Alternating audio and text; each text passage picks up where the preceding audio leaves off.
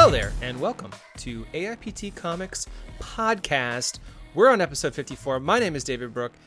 Who's there with me? Are you out there? My name is Forrest with two R's, and I am out here. Hey, Forrest, how you doing? I'm good. I'm good. I'm very excited about our favorite comics of the year. Yeah, so we're easing into 2020 with a semi-regular show. We're going to go over some news, and we're going to have Lonnie Nadler on uh, with a full 30-minute interview talking about Black Stars Above and Yondu and some other work that he's working on in the upcoming year. Uh, if you haven't guessed by now, this is the AIPT Comics podcast where we talk about comic books. We review comic books. We don't review comic books today. We talk about the latest news, though, that you should have your finger on if the news was the pulse. Did you get what I got there? Mm-hmm. Yep. We're going to start with the news, though, and then we're going to get to Lonnie. so hold on, because Lonnie is only like 10 minutes away. In our um, first bit of news, exclusively featured at AIPTcomics.com, we found out that Wraith is coming back. Wraith? You say? Who is Wraith? Well, he's just a space gunslinger, guys.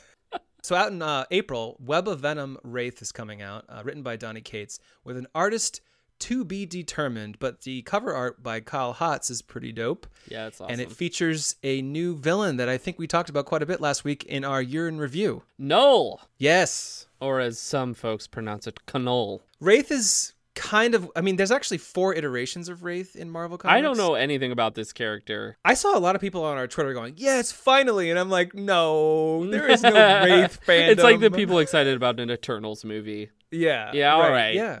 There are dozens of us. So Wraith was in Guardians of the Galaxy. He was part of the Black Guardians. Oh, Donny Cates' Guardians of the Galaxy. Exactly. Wow, did not make it. I read every issue of that comic. yeah, he's kind of a lot of this. Actually, I was trying in the article. If you go to aiptcomics.com and read the exclusive um, news, I tried to pull art from the previous issues to put in there so you could go, "Oh, that's Wraith." But it was very hard because a lot of time he was like behind people. He has a couple lines. He's very um he doesn't speak very much. Hmm, I think that's quiet. kind of his strong personality. but silent. Yes, yes. Uh, my only take on this is well, one is that I love Donny Cates. Um, I love the stuff he's doing. Two, no one is better at finding the types of characters they should be writing than Donny Cates. Yes. Like the fact that this character already existed and Donny Cates is writing him is like, yeah, all right, it's, it's Kismet. Yeah. I would say Wraith is goth. Would you say Wraith is goth? Wraith is Goth Daddy. One, my big take is Web of Venom continues. Um, last year there was a, like four or five Web of Venom one shots. Mm. One featured uh, the dog that got the symbiote, right? And then there was the there was a couple Carnage ones that helped kind of inform the Absolute Carnage uh, event. Some good, some bad. It's it's kind of cool to see it carrying forward and still being treated as a one shot storytelling mechanism. Yeah, absolutely. I mean, I I really like how Donnie and we spoke about this in regards to the big retcon that took place in the Venom comics last year. Um, but I really like how he is making Venom and the symbiotes and even the threat that Knull poses this kind of far-reaching integral part of the Marvel universe. Right, and he's building towards it. He's not just dropping it on us like some Yeah. other villains have been done. Yeah, and he's doing so. Uh, I already mentioned, but with the right vehicles. Like sure. I'm like I'm like yeah, all right, Wraith. I don't know that guy, but it fits. Yeah, for sure. Who's that uh, cartoon clown character in Marvel? What's his name? Mm. Slapstick. I want to see Donny Cates take Slapstick, throw him in a Web of, Car- uh, Web of Venom uh, book in the summer, blow us all away. Because it just seems like a Donny Cates character, doesn't it? Yeah, there are quite a few out there. I'm sure he'll get around to all of them.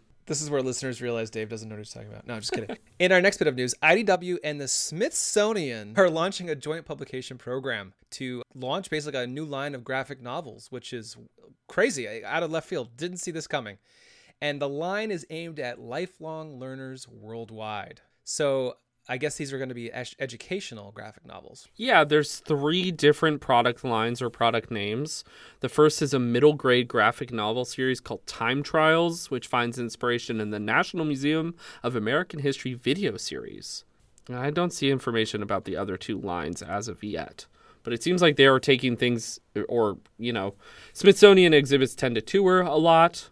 Yeah. um, or they have various things that they put in um, to show and then out of show, out of public access, and stuff like that. And it seems like they're taking IDW is taking inspiration based off of the Smithsonian's already catered collection of products. Mm-hmm. Product products feels like the wrong words for a museum, but you know what I mean. Curators, creators. yeah, I mean, museumology is its own field in academia, right? So it Mhm. makes sense. It's a natural fit. and young adult comic books or graphic novels are selling like hotcakes. So Yeah. why not? Yeah. And we've seen sciency or informational graphic novels before from Fantagraphics and some other publishers over the years. And they're like a great way to connect with kids and adults, I think. Because, I mean, I Yeah. don't know everything. Absolutely. Um, Give me that dolphin graphic novel. Give it to me. you know, I have very fond memories of reading. Did you know the blowhole was on the top? I didn't know that until I read a graphic novel. Well, yeah. True fact. Every time we do a show, there should be one lie we both say, and then someone should comment and say, uh, "I know which one was the lie." Well, then we can't do a bit where one of us only tells lies and one of us only tells the truth. That's true. Did we talk about that in a previous episode? I don't know, but I very much want to be a gargoyle, a riddle gargoyle. Like in the cartoon. Uh, in The Hobbit, There's gargoyles and uh, there's gar there's riddle gargoyles in uh, Lord of the Rings and The Hobbit. hey, did you know Universal Studios is going to have a Lord of the Rings park? Yes, That's the rumor. I I've heard as well. And since Amazon's putting all their money into Lord of the Rings in the coming years, that makes sense. It does. It does. So Smithsonian, IDW makes sense. IDW kind of Yeah. running out of money last year. Yeah, Maybe this is a way to weird get those coffers up. They have a weird corporate structure thing going on, and I'm kind of curious to see how long this sticks around. I also think of all the publishers to take a swing at making comics quote unquote legitimate. Mm-hmm. Uh, I would not expect IDW to be the one to partner up with a museum and do that. Yeah, that kind of was a surprise to me too. Yeah, yeah. I I could very much see it being like an image thing, but yeah, for um, sure. Although they're almost too big for that, maybe. I. I think image is the, the right level. I would be very, very surprised if Marvel or DC did this, since they can just release collections of their own stuff. Mm-hmm. Mm-hmm. IDW does have like the Spider-Man for kids. That's true. Uh, Yeah. Avengers, etc. It seems to So be that they're leaning that way. soon they'll just be for kids. They'll be the Yeah. DC Zoom of IDW. Yeah, and I think you know, partnering with the Smithsonian is a good way to get comics. There are still households all around America where parents don't want their kids to read comics. Mm. because they're not legitimate or because they're scary or because they're you know tied to those horrible movies or whatever it might be Mm-hmm. and having the airs that the smithsonian provides to those comics i'm sure is going to help at least get the foot in one household store and that's neat Mm-hmm. i have nothing bad to say about museums or art i'm being sincere i just kind of like i don't know and nothing this because it's idw but also I'm Are there like, people right, out cool, there yeah. that are that have bad things to say about museums? absolutely Oh, people who don't like knowledge, right? yeah Which we know is a thing in America. uh, in our next bit of news, GLAAD Media Awards are announced. 10 outstanding comic books of 2019. The nominees are in. The GLAAD Awards are aimed to recognize and honor media for their fair, accurate, and inclusive representations of the lesbian, gay, bisexual, transgender, and queer community and the issues that affect their lives. Forrest, would you like to read off the nominees? Absolutely. The nominees for GLAAD's Outstanding Comic Book this year are The Avant Guards from Boom Studios, Bloom from First Second, Crowded from Image Comics, Harley Quinn Breaking Glass from DC Comics, Laura were on the show a few weeks ago. Yeah, Sorry. months ago at this point. Yeah. Laura Dean keeps breaking up with me from First mm. Second. Uh, Liebestrasse from Comixology Originals. I think that's the first Comixology Originals book I've seen nominated all throughout this awards season. Uh, Lumberjanes from Boom Studios, Runaways from Marvel, Star Wars Doctor Aphra from Marvel, and The Wicked and Divine from Image. Mm-hmm, mm-hmm. Interesting. Uh, Mariko is up for two. Yes, uh, Uh, Mariko is. It's weird to be like, Mariko is my LGBTQ writer of the year or whatever, but you know, the stories that they told this year impacted me as a queer person um, very intimately. And I, Laura Dean keeps breaking up with me is my graphic original graphic novel of 2019, so I find its nomination totally warranted.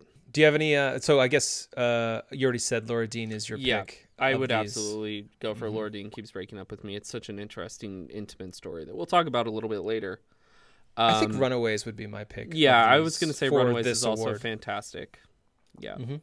Mhm. Um, the GLAAD awards or GLAAD choices for awards and nominations and stuff are always weird because they're also honoring Taylor Swift next month or something.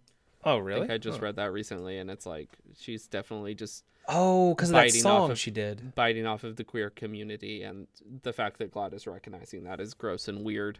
But on the flip side of that, I'm glad to see this kind of dedicated support for comics, and the fact that a lot of these comics are indie. Yes, that's true. Which which is why I'm surprised like Marvel and DC are even on that list because indies tend to take more Yeah, chances. They shouldn't be, but chances because of the giant corporate mechanisms. very true. Um, very true. GLAAD Awards, I think, are on March 19th, if I'm not mistaken. Hmm. So check those out. We have one more piece of news, and it's almost not a 2020 news because it's really a 2019 news, but we didn't know about it in 2019, so we're talking about it in 2020. It's comic sales. Yes, that's right. Orders were up 2% in 2019, approaching 500 smackaroos. That's dollars in kangaroo talk Yep. uh, four hundred eighty-eight point five eight million dollars. I need to get into the comic book industry and be the only one. Sorry, that was a bit of a snide joke because there are quite a few publishers. Our podcast's entire plotline is about how the comics industry is big and untamable and Hmm. impossible to penetrate and rife with issues at the creator, editor, and publisher le- ish uh, levels. Mm-hmm. But I believe you're the man for the job. Thank you, I appreciate that. Uh, really quick, Detective Comics sold five hundred and seventy-four thousand Yeah. units. And the number Damn. two book for units after that is Spawn number 300 with 272,000 and almost 300,000 unit drop off. But it's actually worth noting. Uh, Detective was ten dollars. Spawn was eight dollars each issue. Mhm. That's you basically you should just double the numbers for Spawn because usually comics are four dollars each, and then Detective triple it. So that's a that's a 1.5 million units sold in Dave math. Yeah. um, the other ones we have here in the top 10 are Black Cat, X Men, DCeased, Absolute Carnage, Marvel Comics 1000, House of X, Powers of 10, and War of the Realms. I just you know it's amazing that Marvel Comics reached 1,000 issues. It took them a long time. I believe it took one month, one release day to get. I can't there, believe they it cost. I can't believe it cost a thousand dollars. Uh, yeah, each issue. It's crazy. That's and they sold 20, 222,000 of them. Uh, by the way, we're getting all this information from Comichron. Um, it's Yes, a resource for we- comic research We usually do, and I highly recommend them as well as ICv2. for sure. Do you uh, anticipate more than 488.58 million dollars in 2020? And should we make a bet right now? Um, I uh, do. whether it's I, up or down. I do anticipate that it's going to be slightly up. I don't think they're going to make twenty additional thousand dollars and hit that five hundred million. Um, but I wouldn't be surprised by like four hundred ninety million, maybe. I'm gonna go four seven nine. Oh, You're expecting down, Because there's going to be less of those big, like, oh, 1,000 issues kind of thing. and, and less of you know the end games to bolster the industry and stuff. I totally get that. Um, but I think the industry is in a really good place right now. We are kind of, despite some writers at certain sites sardonic, biting articles, um, we are in a golden age of comics. I mean, just pick up any book and it's probably at least serviceable, Yeah, if Yeah. not good. yeah. Although, if you read my reviews, you think, I mean, I think everything's good, apparently. God, what a sellout Dave Brook is. Anyway, moving on. Uh, in our next segment, we'll be interviewing Lonnie Nadler about Black Stars Above, uh, Yondu, and other things in his career, as well as uh, his writing style and other things like that. So hang in. It's going to be a fun one. We had fun doing it, right, Forrest? I had fun. And if you hold on after that, we will be back to talk about our best of the year. And on with us is Lonnie Nadler. Thank you so much for being on the show, uh, Lonnie. Thanks for having me. So everybody's talking about Black Stars Above right now. It's like the book that's kind of transcending time and space for a lot of people, and in a couple good ways and in a couple scary ways. It's an exceptional piece of cosmic horror fiction. It's set in 1887, and it's mostly in the wilderness. And that got me thinking: Is there a reason you needed to tell this story now? That's a oh man, that's a hard one to start with off the bat. I'm not, I'm not used to. Usually people like ease me into it, but you're just like you're gunning for it. Uh, well, I, I think it's for me. It's, it's- the the story takes place in 1887, so it's Yeah. sort of right before the turn of the century. and uh, turn of the century stories have always been uh, deeply fascinating to me. Specifically, um, I've been researching a lot of stuff for my next book, which is uh, sort of neo Gothic story. Um, and in the same vein, it's a lot of this the books that are my favorites of the genre take place at the turn of the century, mm-hmm. and uh, we're existing. Obviously, the turn of the century for us happened like 20 years ago now, which is kind of scary. But um, it's always something that's been in my mind when when writing that like we're existing at a period of, of transition as well. Um, and Black Stars Above is, is about transition in a lot of ways. It's it's about transition between two places, transition from adolescence into adulthood, uh, and transitions between cultures, and transitions from uh, a nation that was once under a monarchy into a to a sovereignty. Um, and so I, I, think a lot of the themes that it's dealing with. Uh, a lot of things that people dealt with back then are things we're still struggling with, just in different ways. Um, and so that's largely why I wanted to set it uh, during that time period. I, th- I, think there's a lot of, of resonance um, even now that we're 100 years, over 100 years later. Considering we're all on our phones almost constantly and Twitter is, you know, be- beg- begging us to, to tweet constantly, I, then I, I sit down and I read your book and it's like, this is so different from reality today. Yeah, and that's another part of it is like what are the differences in how we exist now and what are the similarities and you know this idea of, of wanting to, to leave home is something that I think has been part of culture for uh, for a long, long time. And I, I, hope that despite all the differences from, from the time period, uh, that it still resonates emotionally and thematically. Speaking of differences, you're also releasing Yondu, over at Marvel with Zach Thompson right now. Mm-hmm. Um, can you tell us a little bit about the difference in your approach between a book like Black Stars Above and Yondu or X Men? do you do different research? Do you put on different music? It's like it's like not even the same sport. It's like it's so fucking different. Yeah, they're completely different. Uh, I was think I, I say this often, but it was Matt Rosenberg sort of put it best, and he said creator-owned books are always going to be a marathon. Anything you do at Marvel is a sprint, and it does feel like that in a lot of ways. Uh, both because you're working quicker with with Marvel books, but also just the way the storytelling functions there. It's like uh, it's just so different. Like Black Stars Above, obviously, is, is very like meditative and slow, mm. and that's very deliberate. But Marvel, like nobody picking up Marvel books wants to read that. Mm, and mm-hmm. that's sort of something I had to come to terms with early on was like the way that I write creator owned stuff isn't the way you can write stuff at Marvel.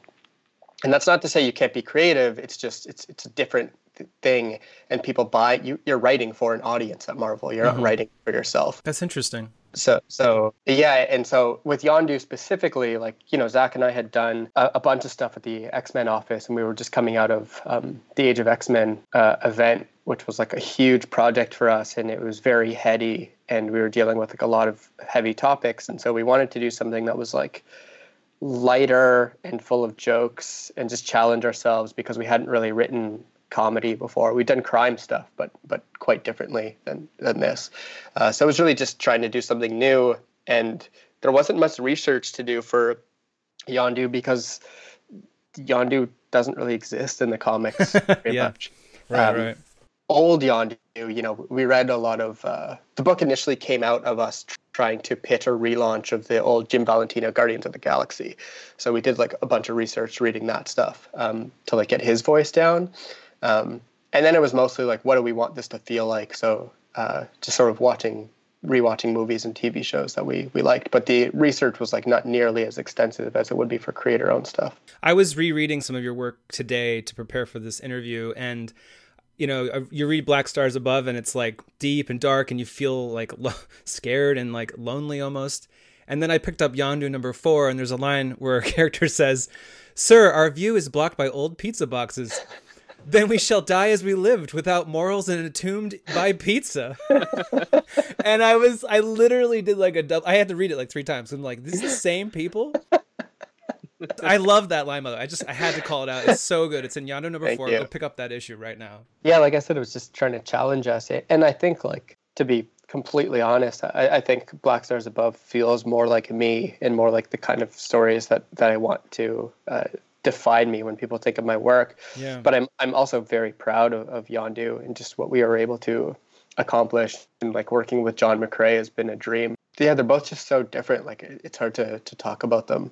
It's like discussing your favorite movies versus your favorite books. Like they're hard to compare.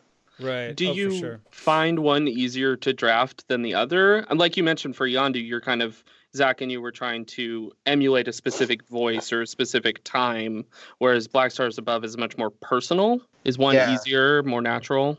Oh, the Marvel stuff is way easier. Just, I mean, it's easier in terms of like getting the script out. Like Zach and I will script an issue of Yondu in like a week. Black Stars Above script has taken me like a month. So just in terms of time, uh, Mm. there's a big difference. But it's also like, you know, you sort of have to with Marvel stuff because it works so fast. You kind of have to be, you have to think on your feet a lot and um, just trust your instincts like crazy. And uh, and then you have to deal with the people who think you suck, which is like a lot of people. And they're like, they're Marvel fans aren't afraid to tell you when they think your work sucks. So Mm. it's like, it's more difficult in in that sense of like sort of dealing with that side of things. But Right. Um, Again, the audience is different, right? yeah, completely. And it's like you know the idea of someone who's like a Yondu fan reading Black Stars Above is like they would they would Ah, hate it. They, right. It's like it's not the same. The people who read Marvel stuff like that's what they read aren't necessarily going to be into the creator owned stuff that I do. But you know, I don't know. It is what it is. When you read Black Stars Above, I, I keep wondering, like, what what scares this man? What what is- what personally brings him down to his knees in fear?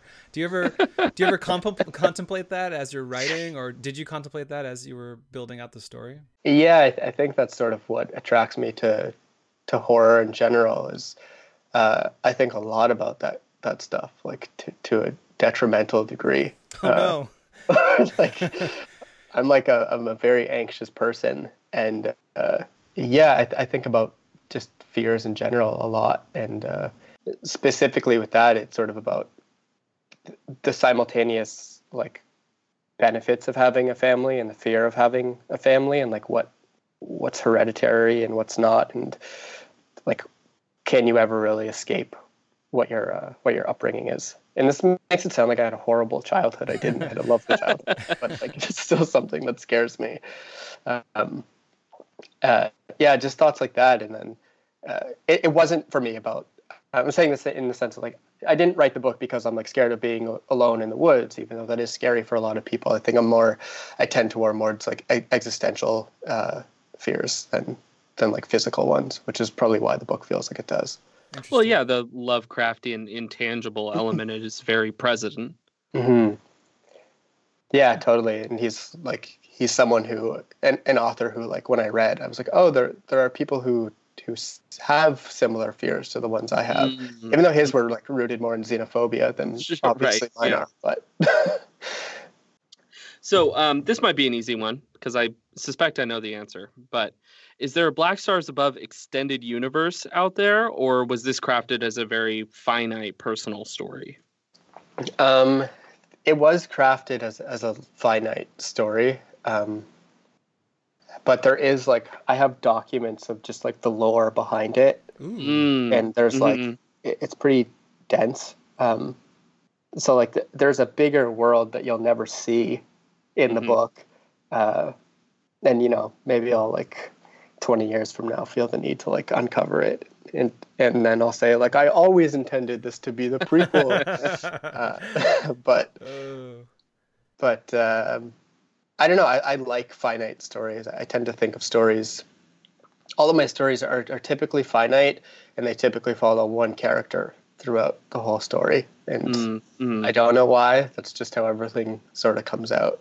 Yeah, in this day and age of sequels, it's almost you're a brave man to just go with finite. I feel like. 'Cause so- Yeah. So, much is just you know spinning it off and trying to keep that ball rolling. Yeah, totally. And I think like I don't know, comics is in a weird place where it's hard to convince a publisher to do an ongoing book. Right. So like I'm kind of lucky in that sense because if I had to keep my wheels spinning on something like Black Stars Above, I'd be fucked. But thankfully, I don't have to. Sure, sure. You've done a great deal of work with Zach Thompson. I loved your cable run, by the way. Thank you. Um, was there a specific reason you wanted to tell this story from a singular point? I, I think it just like Zach and I had written all of our comics together that had been published, Yeah. uh, traditionally at least. And I think we just kind of got to a point where, uh, while we do have a lot of the same influences and we, we love w- working together, there are certain sides of our personalities that we wanted to explore uh, individually. And so Zach did a few books by himself, and um, Zach's a much quicker writer than I am. So it took me a longer time to, to get mine out. But I think, it, yeah, it just came with the realization of like, together we're we're sort of one individual and then when we split up we're also like different people Mm, um, mhm. so it was just like and a desire to sort of rediscover my my voice my solo voice as a writer because I, I hadn't done it for a while um, so yeah I was just sort of born out of that sounds exactly like hosting a podcast. um, How dare do you? have- we'll talk about this later. um, do you have to shift gears pretty dramatically to write solo versus collaboratively? Do you and Zach still bounce each other's i bounce ideas off each other for individual books? uh, yes and no like it, it is very different because like i said i'm like i'm a very slow writer and Mhm, um, mhm. When Zach and I are writing together, he's kind of the one that like keeps us keeps us going and like forces us forward, and I'm always the one that's like, uh, but I don't know, this line of dialogue could like we could spend another hour on like figuring out the right word here, uh, and so like I, my process is like relentlessly, punishingly slow sometimes, um, and yeah, I don't know, and not that that's bad. It's just like it's just different. Um, I I think about I have to think about things a lot more than I do when it's like there's another person in the room who can like say yes or no immediately. yeah, I mean uh, that's another podcast situation, isn't it, Forrest? I'll tell you later. Yeah, like Zach and I all sort of talk about it as like when we're together, it's sort of like you immediately have an editor in the room where like That's interesting. if interesting. someone says something, Mm, the other mhm. person can be like, yeah, that's great, or no, Yeah. that's really dumb. And you uh, have the benefit of uh, it being a person whose vision you trust, right? Or you think is aligned with yours. Yeah. Yeah. And then when I'm by myself, I'm like, isn't this a great idea? And then I sit there and stare out the window for three hours debating whether or not I should I should do it. It's Um, it's like the Coen brothers or the Wachowskis, you know, like they produce so much stuff over time, probably because of that, or part partly that, that reason. yeah, totally. Speaking of people working with people that you trust, can you tell us a little bit about the kind of bleak and minimalist visual language of Black Stars Above? What did conversations look like between the artists and yourself? Um, yeah, Jenna and I like pretty early on, uh, like she she came on board the book and we had a phone call and it was like the first time we'd ever met and it was like right away we totally Oh, wow. understood what each other wanted because we both have like very similar storytelling sensibilities and very similar influences and so it was kind of like I was like, okay, well, I want it to look like this movie and this, but I also want it to be a western, and I wanted to, you know, I wanted to have like a hatchy style. And she was just like, you know, everything I was saying, she was like, oh yes, this is like exactly what what I had in mind too. Um, and it was kind of like she said, from reading the pitch, she could like already visualize what this world would be. So it was like it was really easy for us to get on the same page. It was like we barely had to do any anything really. That's awesome. and like we talked a lot during the, the whole process of making it and uh, jenna's drawing the last issue right now um, and like i don't know we're just we're so on the same page about it so it's, it's been pretty Mm. pretty Did easy you- process Was your scripting process for um, the visuals intensive, or do you kind of trust the artistic team to take an outline and run with it? Oh no i write like horribly dense scripts that are uh, not obviously not as bad as alan moore but like they get very verbose and uh, i talk a lot about like layouts and backgrounds and stuff Mm. uh, and lighting in the scripts um, which is part of the reason they take me so long to do um, and i think like thankfully jenna's an, an artist who responds well to that kind of stuff for the most part like yeah it's been it's been great and brad brad uh, the colorist also likes having that stuff and then i also leave a lot of lettering notes for hassan so it's like my scripts are really like a, a, a dense blueprint and then everyone else kind of comes in and uh, you know does what they will with it When you're developing characters like Eulalie or Yondu or Cable, do you flesh them out? A them real motley crew. yeah. I want to read that. oh my god, I don't. do you flesh them out to personalize them to your style and your approach? Like, do you do like a character interview? I've I've seen people do that before, or is there some other way to better understand them? Do you do anything to kind of like approach the character development part? Uh, it's different for for superhero stuff and creator owned stuff. Um, with Cable, for example, was just like a lot. Like I, I read all pretty much the whole entirety of Cable's library, and it was a matter of like finding out what were the consistent things in his voice for across the different writers. Um, and then also the things that I thought were stupid and the things that I liked, and sort of picking them out. and uh, like a real comics fan. yeah, exactly. Uh, and it, it was, you know, Cable is always sort of like I know he has a huge fan base, and, and I love him too. But but he's kind of he he never really amounted to much more than a, a guy with big guns, Right. um, except for a few arcs uh, where people like did some really interesting things with him. And so we wanted to, you know, we knew it had to be that because that's who the character is, but it was still a matter of how can we imbue emotion into this in a way that won't seem out of character, uh, but will still resonate with with people who who've read uh, about him their whole lives. right. That creates some conflict there, I'm sure. Yeah, and then Yondu was kind of like he has to talk sort of like he does in the movies, Mm, uh, and then it was there was one other book that this new Yondu was in, so he read that, and it still didn't offer very. Not that it was a bad book; it was a good good book, but it didn't offer very much in terms of like his voice. Um, so for for that character, it was specifically Zach and us, Zach and myself being like, how do we want to define this character going forward in the Marvel universe, and how do we give someone who's only been in four issues before make it seem like he's been here since the start? Didn't do like too much extensive like document character building, uh, but that's something I do for my creator own stuff. Where I'll write like pages of biographies and stuff like that for them. Have you ever done a character interview? Um, I only had to do it once. Uh, there was an editor who forced me to do it, uh, oh no. Uh, that's, not, that's not a good way to. and they're an amazing editor. Uh, unfortunately, the, the book didn't work out, um, and I kind of like groaned at the process of, of doing it. But Mhm. uh, it was interesting. It, it did like give me a lot of information that that I didn't have before to sort of answer questions in that character's voice. Um, but it's not obviously it didn't. Uh, it's not something I chose to do again. So What's funny is if you do a character interview of like Spider-Man, like you, someone could actually answer all those questions by using canon. yeah, totally. And that's what's sort of nice. It's why I think we're able to work fast on Marvel projects is because, you know, these are characters that have been in in my brain since I was like six years old. So Mhm. like when I sit down and have to write Storm, it's not like I have to figure out how to do it. It's just there. Right, right, right. What fascinates me the most about Black Stars Above, at least for me, is the isol- isolationism of it. Mhm. And I mean, we see it in a lot of great modern horror films. And I'm wondering, is this a theme we're seeing because of how technology has changed our world? And I know I kind of touched on this earlier, but I wanted to ask was was that a factor in approaching Black Stars Above and, and, and developing it? Just in terms of like getting away from technology. Yeah, and like how modern technology bombards us with so much, we're never we're never actually isolated anymore. Uh, or I, I mean, to, not to like counter counterpoint you, but Yeah. I, I think we're uh, Oh, we're dealing see. Yeah, with with a different type of isolation right. uh, mhm. than we were in the past. Mm, um, because I think uh, even though we're connected 24 7, there's, Right. there's an, a different type of isolation and loneliness that, that comes from that. Um, and I- I guess maybe those two words are interesting to use because like isolation and, and loneliness are two different things that we sort of use interchangeably.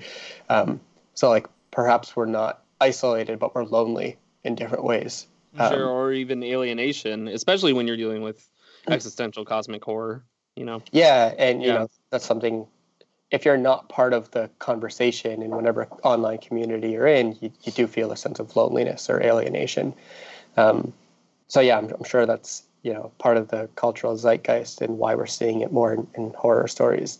Um, as like whether or not that was like a conscious thing for Black Stars Above, I'm not sure. Like I definitely wanted the reader to feel a sense of isolation and I, for them to feel Eulalio's loneliness, but it wasn't like a intentional thing to be like to compare it to to the way technology influences us now. Are there the, to shift gears completely? um, are there any other underused characters like Yondu that you would love to give the miniseries treatment if you had the opportunity? Uh, yeah, I I don't think it's gonna happen. Um, I I just pitched it, uh, but Mm. I really want to write Man Thing, Yeah. Ooh, yeah. and I want to make Man Thing really on this topic of loneliness. I want to make Man Thing sad and lonely again. And not a movie star? yeah. Oh my god, dude, I can't. I can't. I can't say like I can't say too much about that. Yeah. uh, but it broke my heart when I read that that Aw. part. um, but uh, yeah, I don't know. I, I love the character, and I, I think he's sort of been living in the shadow of Swamp Thing since Alan Moore touched Swamp Thing, and Mm. I, I want to, uh, I want to do something that sort of separates him from that character completely, uh, Yes. and makes him like individual again. in the same vein, um, you mentioned that you have a lot of different influences and that you've been able to touch on them, uh, touch on them, and cross Yondu and Age of X Man and now Black Stars Above. Are there any specific influences or genres that you haven't been able to tap yet? the western which i mean Mm. sort of zach and i are, have a western coming out uh, in february uh, so like that was another one that i'd really wanted to do uh, that i hadn't um, and i, I want to do another western it's like sort of like once you do it you want to keep doing it. Um, and then the my like since i since i started taking writing seriously like my big goal was uh, gothic fiction is like my like my number one. And i wanted to write a, a sort of modern gothic story so that's what i'm currently working on. Um, and it's hard because there's like so much i want to do with it but such limited space for it. Um, and then i mean eventually i'd like to to do some more like straight drama stuff and and like not have the crutch of, of genre to to back up my stories Where might we see this uh, Western series? Which uh, the the western is called undone by blood and it is coming out through aftershock on february 12th Oh, so soon. yes very soon Nice, very cool. Do you have any other projects uh, coming out that folks should be out and look, looking looking out for? That's it for the like immediate future. Um, zach and i have another uh, book we're working on together at uh, aftershock. Um, and then jenna and i are working on something new and uh, i have another book of my own that i'm working on. So there's a lot of stuff in the pipeline but um, nothing that i can like say too much about. Mm. Will we be seeing the X Men EXE anytime soon? I don't, not from me at least. Yeah. Uh, I wish I, I did like that world quite a bit, um, but Chris Robinson, the editor uh, at Marvel, is sort of heading that stuff up, and I know I think it was his idea originally, so I'm sure he doesn't want it to, to go anywhere. Um, he's he finds his way to sneak it in whenever he can, so I'm sure he's got something up his sleeve. Nice. Um, how do you think Yondu would fare in the world of Black Stars Above? Oh my god, that's like something I never ever wanted to think about. um, You just made Lonnie fear something. Yeah. I don't know why I have such like a visceral reaction to that, but it's like making my skin crawl. like the idea of crossing those two worlds over is horrible to me. Uh, I think I think he would probably just die right away. Nice. Moving on. In a in a in a short segment we call off topic top shelf, we want to ask you what are you interested in right now that's not comics related? uh, like specifically something I'm interested in right now, or just like in general something that I'm yeah, something you're enjoying, like a Netflix show or a, re- Oh, or a book see, you're okay. reading. Yeah. Oh man, uh, I'm not watching very much right now. Hamburgers, bananas? I, lo- I do love bananas. Um, I, I've been reading uh, sort of for research for the graphic novel I'm working on.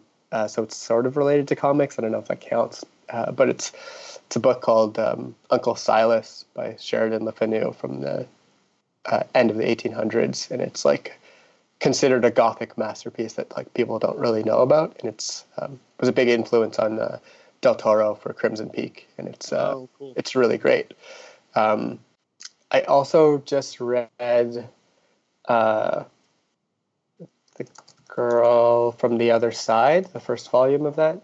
It's a manga series. Mhm. Do you know what that is? No. It's a. I think there's like seven or eight volumes of it, um, and it's like, it's. Yeah, I just read it last night because Jenna wanted me to read it, and it's it's like so heartbreaking but really dark. It's about this little girl who lives with this sort of like monster creature, and there's a curse, uh, like like tormenting the the whole town, and uh, it's just kind of really sad and, and but also like really nice. Um, and then I just read Junji Ito's new book, which is uh, an adaptation of a novel.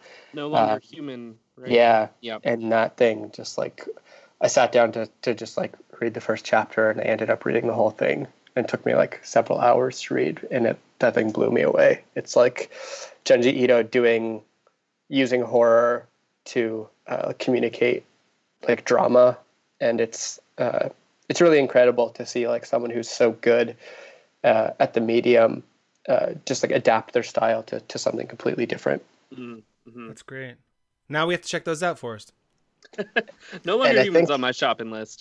I think in terms of like movies and TV, the last one of the, we went to see Cats over. Oh No. no! Were you scared or, or laughing or? we were like, like our jaws were open during the whole movie because it was so fucking baffling. Like it, it's just, I can't even describe it. And I've heard some people say like, "Oh, it's not that bad. It was kind of like an entertaining experience." And I'm like, "What fucking world do you live in?" That that's entertaining. It was it was just a disaster from start to finish. Uh, but we had we had a, a lot of fun watching it. They need to make a documentary about that, so we can all figure out why why it all went so wrong. I mean, even like the CGI wasn't finished right when they released it Yeah. the first weekend. It's so weird, and like I've been sort of I've been reading interviews with the director to just sort of like see where his head was at, and everything I read, I'm just like I hate it even more. Mm. Because he thinks it's like even better than what it is or whatever. Yeah, like he he thinks it's good, and like I don't know. I try not to like shit on other artists and stuff, but like fuck that guy. Well, with that, Lonnie, we are done with the interview. uh, actually, our producers are telling us stop him now, stop him right Yeah. now. We actually are funded by the Cats producers. We're tapped right into the cat's funnel. Yeah. Well, Oh, Black man. Stars Above number three comes out January 29th. Go pick that up. That's from Vault Comics. Thank you so much, Lonnie. This was a lot of fun. Yeah, thanks for having me. All right, that was an interesting interview with Lonnie. What'd you say, Forrest? Absolutely.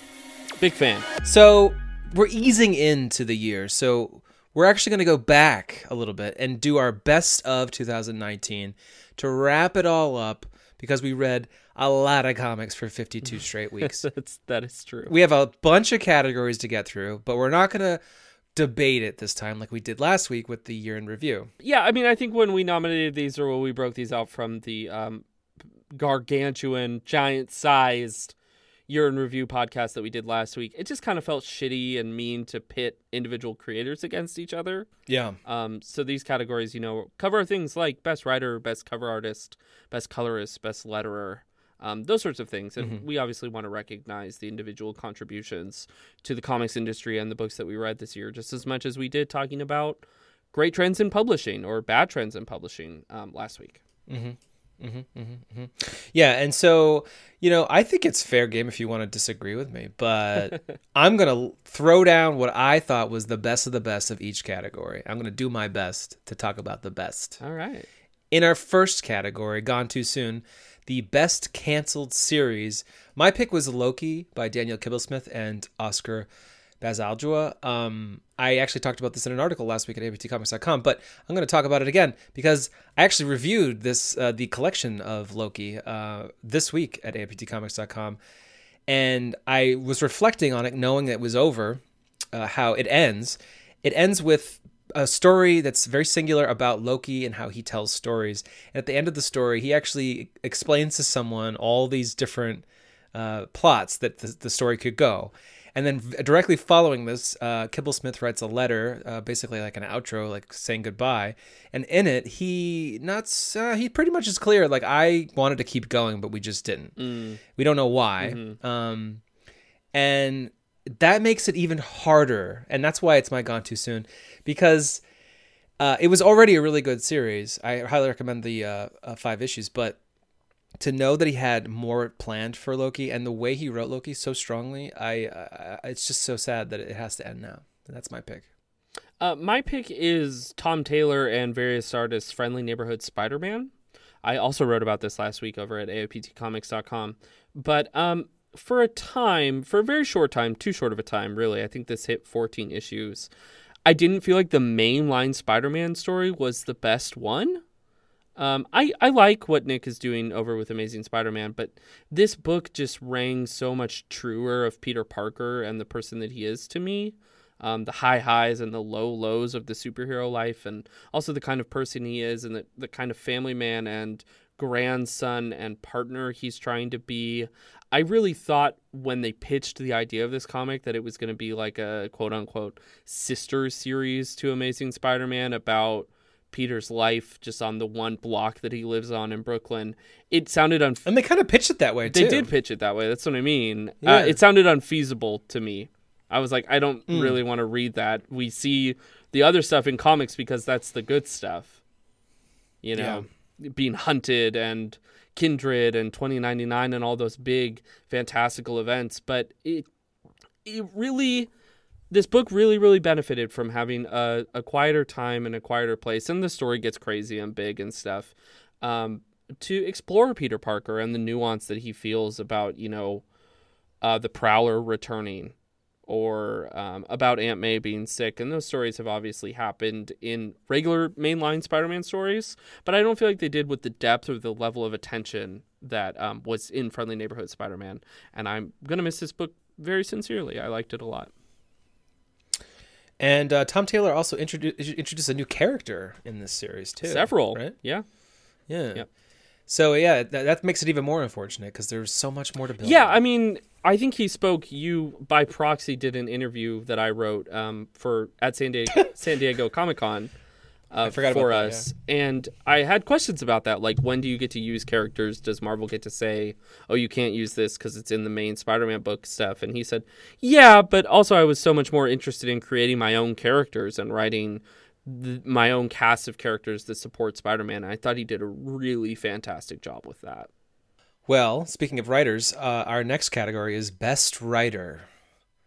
Do do do do do do. We're they're they're walking up to the podium. Do do do do do. My pick is Jason Aaron. Uh, he wrote a lot of comics in 2019. A lot of Thor comics, an event series, which is not easy to do. Um, if you've ever read an interview with someone who's pulled off an event, like it's this huge uh, thing because of the tie-ins, a lot of it. Uh, but also you have to pull in all these characters and have them all in one place at one time. He also ended his Thor run.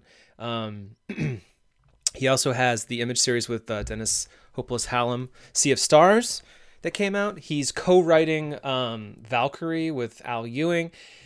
He's all over the place. He's doing so much, and personally, uh, uh, one of the reasons why I picked him was because of his end on Thor. I mean, it's been going on for seven plus years now, and I think he beautifully finished that series with King Thor, a four issue miniseries, and he had Esad Ribic join him. And then on the last issue, he had like, I don't even remember how many, 15 artists, all of which were involved in his Thor run at some point. So it was a really beautiful send off, and it, you don't always get to see an, a writer finish a long run of a character like uh, Jason Aaron got to do. Um, and so that was it was really beautiful.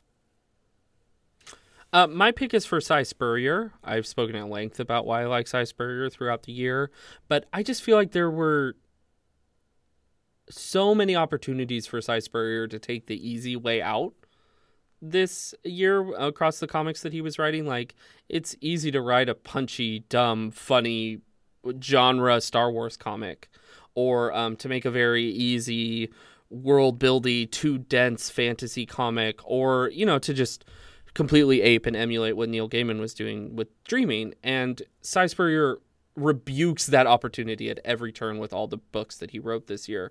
He's so interested in making the reader happy and in conveying his personal um, view on the world through characters, through the right lenses, in the art of narrative and in the art of storytelling. And some of the dreaming is very explicitly about that. And so is Coda.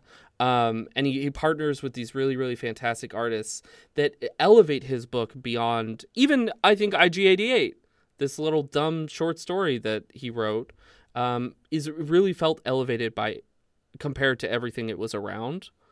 Um, I feel the same way about the creation of Dr. Aphra and stuff, in that he really seems to be writing to convey a message. Um, even if that message is that sometimes people are irredeemable or complex or hateful, um, which a lot of Coda is about, that people are sometimes disappointing, even though they believe in the right things in the world, um, or that they can be entirely misguided by their justifications for doing the right thing. I I really love his natural, funny, but in- incredibly intelligent dialogue that's on display in like Hellblazer. Um, I just across everything that he wrote, I see a book that a lesser writer would have taken the really easy way out on. And every single time I read one of his books this year, I was like, he really went for it. Um, and I, I just uh, really appreciate that level of attention, detail, and compassion for the craft because comics is a very, very specific medium. And he, uh, the Dreaming was our pick for best series, I think, right? Ongoing series on yes, the show last week. yes. week.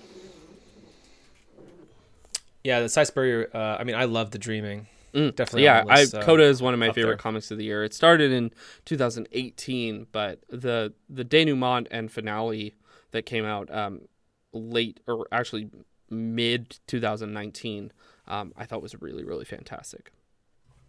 Nice. Uh, speaking of the dreaming, uh, next category, best artist. My pick is Bilquis Evely, who draws uh, most of the dreaming. There has been some fill-in artists here and there. Uh, Evely has been a phenomenal artist the day I started reading her. Um, um, ever since I saw her work on uh, Sugar and Spike, I couldn't get enough. The that's a story with two characters that don't have superpowers. They actually have guns that shoot like darts that knock people out. Uh, very low key, but it was so intense, so well crafted uh, visually, and her work on the dreaming is a big part of why it feel the wonderment of it, the big book, the mythical nature of it. Uh, Evely just captures something very human in a lot of characters that aren't human at all and that's important um, when there is such a, a wide variety of characters in the dreaming and the world itself is just vividly beautiful Evely has this style that i would think it would be perfect for if she if she lived like in 1850 she'd be doing those really cool sketches inside novels that you get every couple pages that's just so wonderful the detail is just out of this world and i recommend going to her twitter she actually does a lot of uh, videos of her inking and stuff, and every single line is inked over, and it, I just can't. How many hours it takes to ink a comic book? It must drive people wild, and she does it all uh, without digital. It's all uh, it's all physical. So yeah, that's my pick for best artist. My best artist of the year is Tradd Moore, largely for their work on um, Silver Surfer Black, but they also worked on an Ales Kot book, um, The New World. Tradd has this fantastic ability to create a very specific time and place, but it's a time and place that you will never ever travel to or ever be to. Um, there's uh, some segments early on in Silver Surfer Black where Silver Surfer is traveling back in time and, you know, in a very psychedelic, um, Kirby esque way, his body is like multiplying and stretching, and there's all these bright, strange colors behind him, but it, it feels very grounded, just in a metaphysical, strange way that our own day to day lives aren't. It feels like the right thing for Silver, Sur- Silver Surfer, um, but at the same time, it feels entirely alien to my own experience. Um, and I just really, really love the way that that specific stylized art style can still be used to convey like how evil Knull is or how sad Silver Surfer is and all these things that are relatable and then put them through this kind of kaleidoscope like lens of LSD dreams and nightmares and stuff and it was really really impactful. I I you either love or hate stylized art, right? Um, Mm, I think mhm. some people have some very strong feelings about anime style art, um, big buggy eyes. Some people have some very strong feelings about like Funko Pops. Um, and Tradd Moore has a very, very definite style, um, even across covers for like the Alien 3 book that came out. And every time I recognize it, I'm like, this is Tradd Moore's trademark look. And it conveys a very specific, scary, but also wonderful message. Um, and Silver Surfer Black really encapsulates that. Yeah, yeah, that's a great place for him just to be Yeah. bringing that kind of style. Uh, next up, an artist, best cover artist. Forrest, who is your best cover artist? My best cover cover artist, and we didn't actually talk about this book much this year, but is uh, Julian Tedesco, who did most of the covers for Chip Zdarsky's Daredevil series thus far. They're really cool uh, storytelling storytelling laden vignettes. Like it'll just be Matt Murdock's bloodied hands sitting at a coffee table, and he's got like you know someone else is at the table because there's one hand slightly out of frame with a police badge. The white coffee mug is like covered in blood. Um, that kind of stuff. Those those like snapshots of a day to day life in the absolute hilarity, sincerity, and frightfulness of superhero lives. Um, especially Daredevil, who feels like such a grounded character to me. Um, I really like those snapshots of like what he's going through, and Yeah, and they're yeah, rendered very so artistic. beautifully. like paintings. Yeah, like paintings with immense texture, great um, choreography. Yeah, Uh, my pick is very much paintings. Alex Ross, which I've said this on the show like a hundred times. It's almost like cheating to pick Alex Ross because there's no one else like Alex Ross with his full paintings. I swear to God, he must have put out what 25 covers this year. at least. That's another reason why Yeah. I picked him. Every cover is exceptional, realistic, uh, moody. It does what it's trying to do, and you know what it's trying to do almost instantly. Uh, it's particularly his Conan covers were astounding. Uh, but he also did a Spawn 300 cover. He did Marvel 1000. I mean, this guy is getting the primo uh, uh, work uh, for primo titles. I want to know what he costs. What do you think? Five thousand a cover? No. Oh, I mean. I don't want to. I don't even know. I don't want to pretend to know. A lot. He- or, he- and or he's putting out- be a lot. He's putting out a cover every, I would say every two weeks. He's a, a Yeah, different cover yeah. because some there are weeks where there's two or three of his. And I've seen some photos of his studios working on Immortal Hulk and Captain America stuff, and it seems in some cases that he's making like a full scale painting that is then scanned down. right, Uh, that's Right. crazy. Similar to Julian too. He stays on certain titles for the length Yeah, of like Captain yeah. America and Hulk, in particular. Yeah, and similar to Tradd Moore, like it really conveys the tone of that book. I feel like uh, Alex Ross is telling a story across the book too. Mm-hmm. Um, obviously, he's not getting the full plot and script or whatever. Maybe he is, but uh, he's telling like just a snapshot of the story in each in each issue. And to be on a, uh, Immortal Hulk for so many issues in a row, Yeah, it's quite something. Yeah, there's a. I think it might be like the 14th issue of Immortal Hulk. Uh, there's this Mm-hmm. really skinny, scary, emaciated Hulk crawling out of a crater on the cover, and there's these pillars of smoke behind him. But if you look closer, they're actually like piles of mangled bodies. Ooh, Um, and it took the it took my breath away. Nice. Next up, best colorist. Forrest, what do you say? Uh, my pick for best colorist is Ian Herring for um, his work on Ghost Spider, and uh, also previously Spider Gwen, Ghost Spider.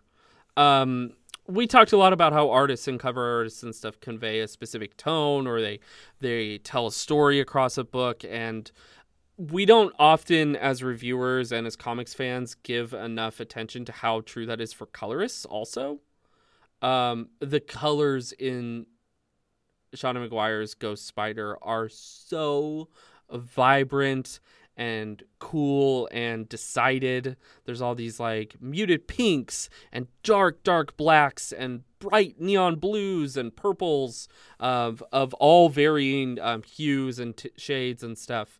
And they convey character very, very well. Like the entire page will get quite a bit darker when Gwen is feeling down, or when she's swinging through the city, everything's bright and there's bright white neon reflecting off of um, all of the skyscrapers that she's swinging through.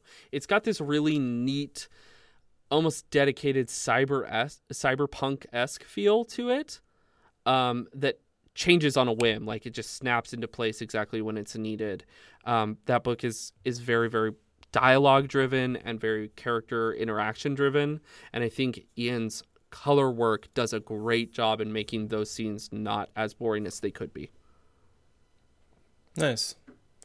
Yeah, I, I feel like color artists don't get enough credit. Absolutely not. Um, and inkers too. I mean, I've seen some. Not to get off topic, but I've seen some pencils, you know, with ink slapped on it, and it just looks thousand times different. Yeah.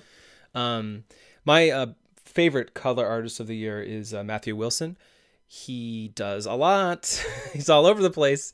That's another thing that's common with colorists, uh, especially in 2019. You just see the same four or five names on everything. Um, Wilson did War of the Realms again, uh, which I mentioned before with Jason Aaron. Uh, the Wicked and the Divine, uh, Paper Girls, uh, Conan. Um, he's doing Thor uh, with Donny Cates this year. the work is exceptional. He's able to also like lend um, a certain texture and mood to a scene that is instantly captured. But also, I think there's a, a lot a lot of variance in in the style. Um, war of the Realms, for instance, was bright but still subdued because there is a war going on and there's a lot of mayhem. Uh, whereas something like Paper Girls is um, almost cartoon. I don't know, cartoony. It's very like uh, it's it's not very super realistic. It's not too it's it's still uh, atmospheric and mm-hmm. I don't know it's mm-hmm. there's a lot going on and Conan obviously is this fantasy where you know the texture and depth of a page can be captured so well. I I, I think Matt Wilson's one of the best in the business. I have and no beef with that. Best letterer. I'm gonna go with Joe Sabino. Uh, Joe, again, Joe Sabino's name is on like a lot of Marvel books, and uh, I'm picking him in particular because of the work he did on King Thor. There's some fantastic stuff going on between Gorr, Loki, and Thor. Um, it's it's not a simple typeface going on. There's there's a story being told in those word balloons, and I was captivated by it. Uh, my pick for letterer is the editor of Panel by Panel, Hassan Otsmane-Elhaou um, largely for his work on uh, Peter Cannon Thunderbolt throughout the year. That book goes through so many different visuals and genres and eras of comics, and every time Hassan's lettering is there to really sell the effect. Um, you can make vignettes or aged sepia tone images in comics, and you can make people talk all old like and stuff. But really reading that and making it feel grounded that way, it takes a good letterer, and I thought he did that across the book very well. And he worked on uh, Black Stars Rising. Black Stars Above. Black Stars Above. Yes. Sorry. uh, yeah, and uh, all the all the like uh, cursive going on in that book too. Mm-hmm. Crazy. Yeah. Next up, witness the montage on screen. Best newcomer. Baby of the year. Who's your best newcomer, uh, Forrest? Uh, my best newcomer is Darcy Van Poelgeest for his work on Little Bird from Image Comics. Uh, Darcy was previously a film writer and I think director. I may be wrong about that. Yep, I think um, so. Yep. Yeah, mm-hmm. and like talking about someone that really understands how to get tone and a message and a specific style across and is probably also very visually minded as you have to be when making film it's the perfect fit for um, transitioning to comics. Little bird is such an interesting good looking well plotted book about war and humanity and the highs of lo- highs and lows of being a person or not person uh, violence, compassion, all this stuff. And like, I think it really takes someone that already has a very defined style and view of the world to make a comic that is as strong as Little Bird. And it's even harder to translate all of that stuff that you already think or have executed well in another medium over to a comic. And Little Bird is just so good. Um, I kept making a promise to myself that I would read it when it was finally out in trade uh, throughout the year on the show, and I actually uh, gave up on that and started reading the single issues, and I was really, really blown away. Yeah, Darcy's a, a creator to watch. That's for sure. Absolutely. Uh, my pick is N.K. Jemisin. Um, she wrote Far Sector, just two issues at DC Comics uh, with Jamal Campbell. But man, I am a sucker for well thought out uh, and deep uh, world building in science fiction, and you get that with uh, Far Sector. It's a Green Lantern book, but it doesn't feel like a superhero story or a conventional one. There's a lot of world building with the different alien races on different planets who are warring with each other. Um, Jemisin is uh, a Hugo Award winning uh, novelist, uh, multiple Hugo Awards. So she knows what she's doing with her pen. Anyway, I can't wait to see what she comes out with next. Now, I, I want Far Sector to continue, and, and I, I can't wait to the end of that. But Jemisin, give us some more. Give me more. Go to Image. Go to Marvel. Come on. Give me a Thor. Put her on Thor. Do it. Give me a Thor. Make me a Thor. Oh no, put her on um um New Mutants. Yeah, fire the other guy. I, I can't remember his name. Miss Jemisin, make me a Thor. okay, in our next category, best single issue. Again, something we talked about already on aiptcomics.com. What is your best single issue, Forrest? it's impossible to talk about this issue without spoiling it. But uh, my favorite single issue or issue structured as a one shot is uh, one of the saddest comic book issues I've read all year. Hopeful and happy, I would say. Friendly Neighborhood Spider Man number six. Um, this is a. It just comes kind of out of nowhere. Spider Man is finally suddenly fighting alongside a little uh, child sidekick named Spider Bite the stakes are stacked against them in crazy ways. Instead of the Sinister Six, it's the Sinister 60. A two page, beautiful spread that Juann Cabal brought to life fantastically. And you really feel like, okay, well, I mean, he's got a little um, sidekick, but that's not going to make it happen. Um, and then the the whole facade kind of melts away, and it's revealed that uh, Spider Man is playing Spider Man um, with a sick kid in a in a hospital. Mm who wants to be mm-hmm. Spider Bite, who looks up to his hero and wants to bring a little bit of the goodness and the earnestness and stuff of Spider Man's uh, pathos into his own life, and and that Peter Parker is more than happy to comply with that, especially while his own aunt is sick.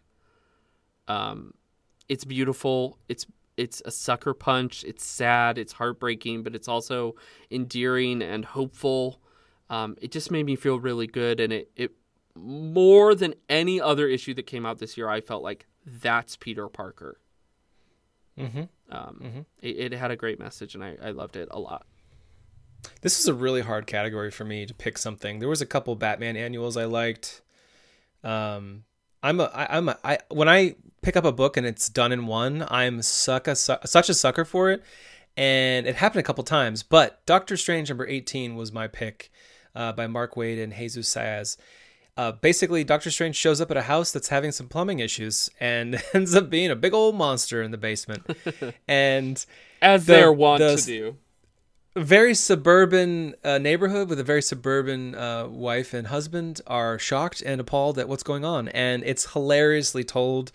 Uh, Strange just acts like you know, it's no big deal, uh, even though the entire universe could crumble at any moment because of this weird thing in their pipes and the idea of like Doctor Strange being like a plumber for a day is just so cute and fun. And uh, yeah, it's just every every single one of the 20 pages was entertaining um, for whatever reason, be it the art or the uh, the dialogue. Next up, best non 2019 comic we read for the first time this year. That's right, folks. We haven't read it all. We're not that perfect, but we try to be. yeah. Uh, my pick was Hit Monkey by Daniel Way. I never actually read the original Hit Monkey series. I knew of Hit Monkey because he's like tag teaming with Deadpool all the time. But to read the origin story of this insane character. Now this is Daniel Way before he was DC Young Animal Daniel Way. He's he wasn't quite like blowing up yet. I think he was trying to like get his bearings and, and break into comics. And I think he did a pretty good job with it. Um, I recommend checking it out just to see how ridiculous and bonkers it is, and yet somehow emotional and real. A monkey hitman. That's right. What's your uh, best non 2019? I wanted comic? to let you leave on that stinger for a bit. That's right. um, my pick is a, a manga called uh, Dorohedoro, uh, written and illustrated by Q Hayashida. Uh, it tells the story of an amnesiac. I'm reading the Wikipedia intro for this uh, tells the story of an amnesiac reptile headed man named Caiman who works together with his friend Nikaido to recover his memories and survive in this strange kind of stacked Judge Dredd esque city world with witches and thugs and gangsters and also like skull headed dogs attached by their butts to a giant monster. And it's like so over the top ridiculous, but also very honest and realistic. And like everybody has these crazy goals, like eat the heart of a wizard and stuff that they're trying to pull off. But like then it just gets down to the nitty gritty of like how sad and depressing human experience is and how, Oh, how perfect. how important friendship is and stuff like that. Um, it has over 25 volumes, so I'm not entirely caught up on it. But um, the visual style is so very distinct, and I've seen a lot of people complain about his inability to draw anatomy um, well. But I actually think like it works really, really well for this book, and it- it's very cool and serious and funny in equal measure, both visually and in its writing. Um, and you know this script has to be good because it is. Um, it being translated, which means that the source material is probably very, very strong, um, including like giant cockroaches named Johnson and stuff like that. Um, I, I I like, like that it we a pick- lot. both picked books with uh, animal heroes. yeah, yeah. Um, uh, next category: best graphic novel. mm, Forrest, yeah, did you did you read Swimming in Darkness? I haven't yet. That's I my pick, and I yeah. bought. I, I I mailed You mailed it to me. I feel so bad now. Well, here we are. Tell in me about it. 2020. You Why still don't you tell me you still it? haven't read my gift, and I'm emotional right now because it's so good. Oh God, it's just so good. It's like European st- in style. Um, the author is I forget his name right now. Sorry, but uh, he's a French Japanese man, and I think this is his first major work. And the book has a very European style to it. It's a beautifully made book, uh, soft cover, so, well, hardcover, but with like a soft, I don't know, linen on it. And um, it tells a tale about a man going to this uh, mountain, snowy mountain town, and discovering something about himself. And I'm not going to say anything more, but he is an architect. He's trying to kind of finish his thesis after being fired, and obviously has some problems of his own, maybe rage. And he goes to a spa that is uh, of interest to him. And the walls might be moving around. I don't know. And he falls he falls for a girl, et cetera, et cetera. It's quite it's it's exercise too to uh, really let the art sing. Yeah, it It's is beautiful. I- Measured. it is beautiful. Yeah, it's it's the, the the the storytelling is what really got me though. Like, it's a lot of nine panel structure, Mm, but uh, mm-hmm. It tells a story where you're really gripped by it. What's your pick? Um, Swimming in Darkness was written and drawn by Lucas Harari. Thank you. Uh, my pick was Laura Dean keeps breaking up with me. Uh, one of the aforementioned GLAAD uh, Outstanding Comics nominees. Yeah. Um, This is a book about a woman named Freddie who um, Laura Dean keeps breaking up with. Laura Dean is kind of her idealized, perfect girlfriend. It's a very queer story. It's a very intimate, personal story. It's incredibly sad, um, but also important and heartwarming and cathartic. It um, takes place, it starts after Laura Dean has broken up with Freddie for the third time.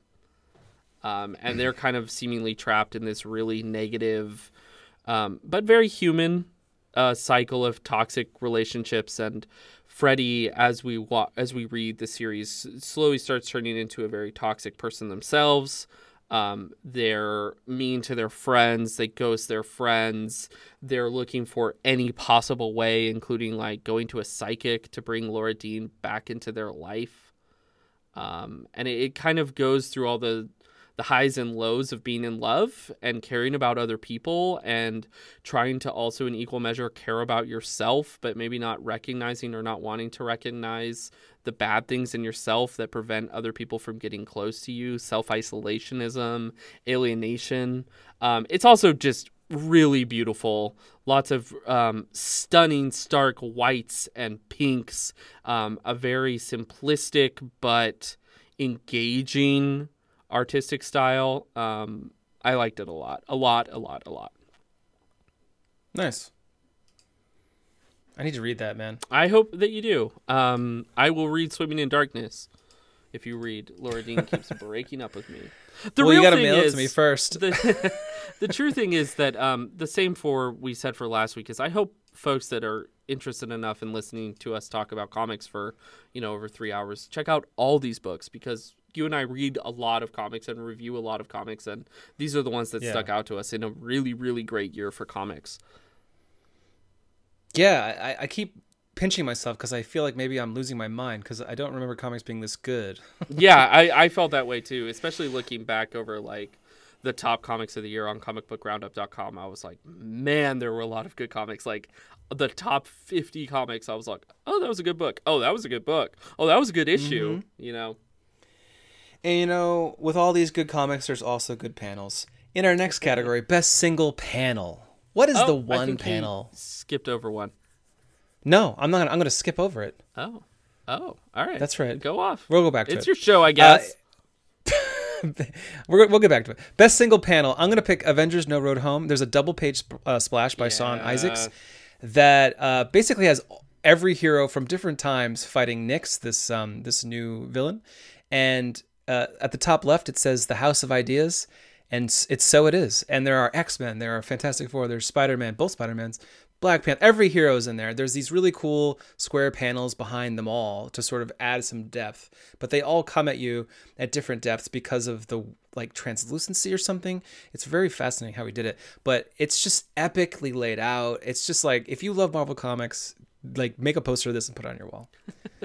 Uh, you sent it to me in Slack, and I normally kind of that's a really difficult value proposition when someone has to draw that many characters, um, and you'll. Yes, be like, yeah. "Wow, they really didn't nail one of these." Um, look at the incoming cover. Zoom in on Venom. But um, I was really blown away by how perfectly executed this is, and like you uh, alluded to, how perfectly it matches up with the specific message of the House of Yes. Mm-hmm. Ideas that's supposed to be conveyed on that page, that splash. What's your favorite? Uh, my favorite is the second page of Absolute Carnage number one. It is a two page splash page. Uh, Ryan Stegman hit it out of the fucking park with this. It's like got a DNA strand going across both uh, pages. It's Knull and Venom. It's all this kind of dour, gory, gross red and black. It's drippy. Um, and it also shows like how, and, and I think ultimately, like, this was the entire point of Absolute Carnage was to show how integral Venom actually is to the Marvel mm-hmm. universe. And so you have like there's cosmic horror in this. There's like the the small man Eddie Brock and his personal doubts and stuff and then you also have on like the far end of the page Captain America and Wolverine turning into Venom or being venomized and stuff and he, it mm-hmm. really imparts this like Venom is kind of everything and has been everywhere. Um, and it's just so so beautifully drawn. A real uh, a real love letter to the story they had been telling in Venom leading up to Absolute Carnage, and then also just like an absolute number one with a bullet. This book is gonna get weird and gross, and it did. Yeah, it's easy to it's easy to forget the history Venom has because he's such a stylized character. He's like yeah, Deadpool in that when he's his originally he was really just a look, but eventually, you know, Mm-hmm, some interesting chapters in there. yeah, and I think the art here, uh, Stegman really throughout that whole book, um, really conveyed that in a neat way. The category I poignantly skipped uh, is ironic because it's comic we wish we spent more time with. We're caught up on, and apparently I don't. uh, my comic that I want to catch up on is Action Comics uh, by Brian Michael Bendis. I read a couple of the first issues, then I fell off the wagon. Then I came back and I was like, "What's going on?" Okay, bye bye. And I didn't give it the uh, the uh, the chance it deserves. Um, I know a lot of people are a bit sour on his Superman stuff, but uh, one can't deny it's epic, and uh, I'd like to check it out because I did read a, a bunch of the Leviathan stuff, but I was it's like I'm catching up at all the time with this series. Yeah, yeah. Um, similarly, my pick is Conan and the additional tie-ins, and I think it, it. I suffer from the same problem that you were saying about Action Comics. It's like I feel like I have to be caught up on so much stuff to read to engage with this, and which is funny because Conan is not a dense or impenetrable story. It's a barbarian story about magic and women and dragons and snakes and shit. I don't know. You know, it's like the typical trappings of Viking or fantasy storytelling, but they At really, the same time, Aaron is telling a very long yeah, story. I think that's very what- on the side because there's still yeah I think that's the part that got me. It was like to Yeah. engage with the overarching narrative that Aaron is telling, you really have to invest in it. There's like short Yeah. stories at the back of every issue and stuff, and I like the one shot nature of it. But there's also Savage Sword of Conan, Belit. Um, there's a couple other spin offs coming. And if Conan were the only book I was picking up every week, I would know for a fact that I would absolutely love it. I know that these Mm-hmm. comics are good, but at the same time, when I read Conan, I'm like, I should really go back and read Kurt Busiek. Mm, yeah you know, for sure. like I, I feel like it's such a storied character with so many good stories and artists and writers and movies and video games and stuff that like the idea of deep diving on one property like this is really really daunting. I had to review a Conan uh, Chronicles, the latest that came out this week. Mm. Um, Busiek wasn't on it at this point. It was uh, uh, Conan the Cimmerian. It was the end of that series, and uh, yeah, there's. it, what's amazing is I think these these could still be canon because why yeah, not? I mean, I, think they are. That's the thing that gets me. I, yeah, Yeah, Marvel hasn't said they're not like they have with Star Wars. yeah. Yeah, good pick. When will you get a chance to read it all, Forrest? Oh, I don't know. My fifties. Maybe. Hear me out. Quit. Go on disability or what is that called? welfare. What is it? No, not welfare. You know what I mean. There you go. Six months. Boom. I don't want to abuse the system. I just I just freed up your schedule. At our next category, best comic for young readers. Uh, I picked Dear Justice League. Uh, DC's coming out with a lot of good young reader and middle age reader uh, books. I reviewed a lot of them actually last year. But Dear Justice League, it's very episodic, but also telling an overarching story as each Justice League member tries to uh, respond to all their fan letters from the kiddos. And it's cute, it's fun, the art is amazing. Uh, check it out. Uh, my pick is Harley Quinn Breaking Glass, another DC young readers book, or younger readers at least. Uh, this is written by uh, Mariko Tamaki um, and uh, Steve Pugh. Is that right? On Yep, yep. Yep. Uh, Dave interviewed them a couple months ago, and this is a really neat theatrical retelling of Harley Quinn's life. It's um, sometimes Harley Quinn is like weird and toxic and borderline inappropriate for young women or for young readers.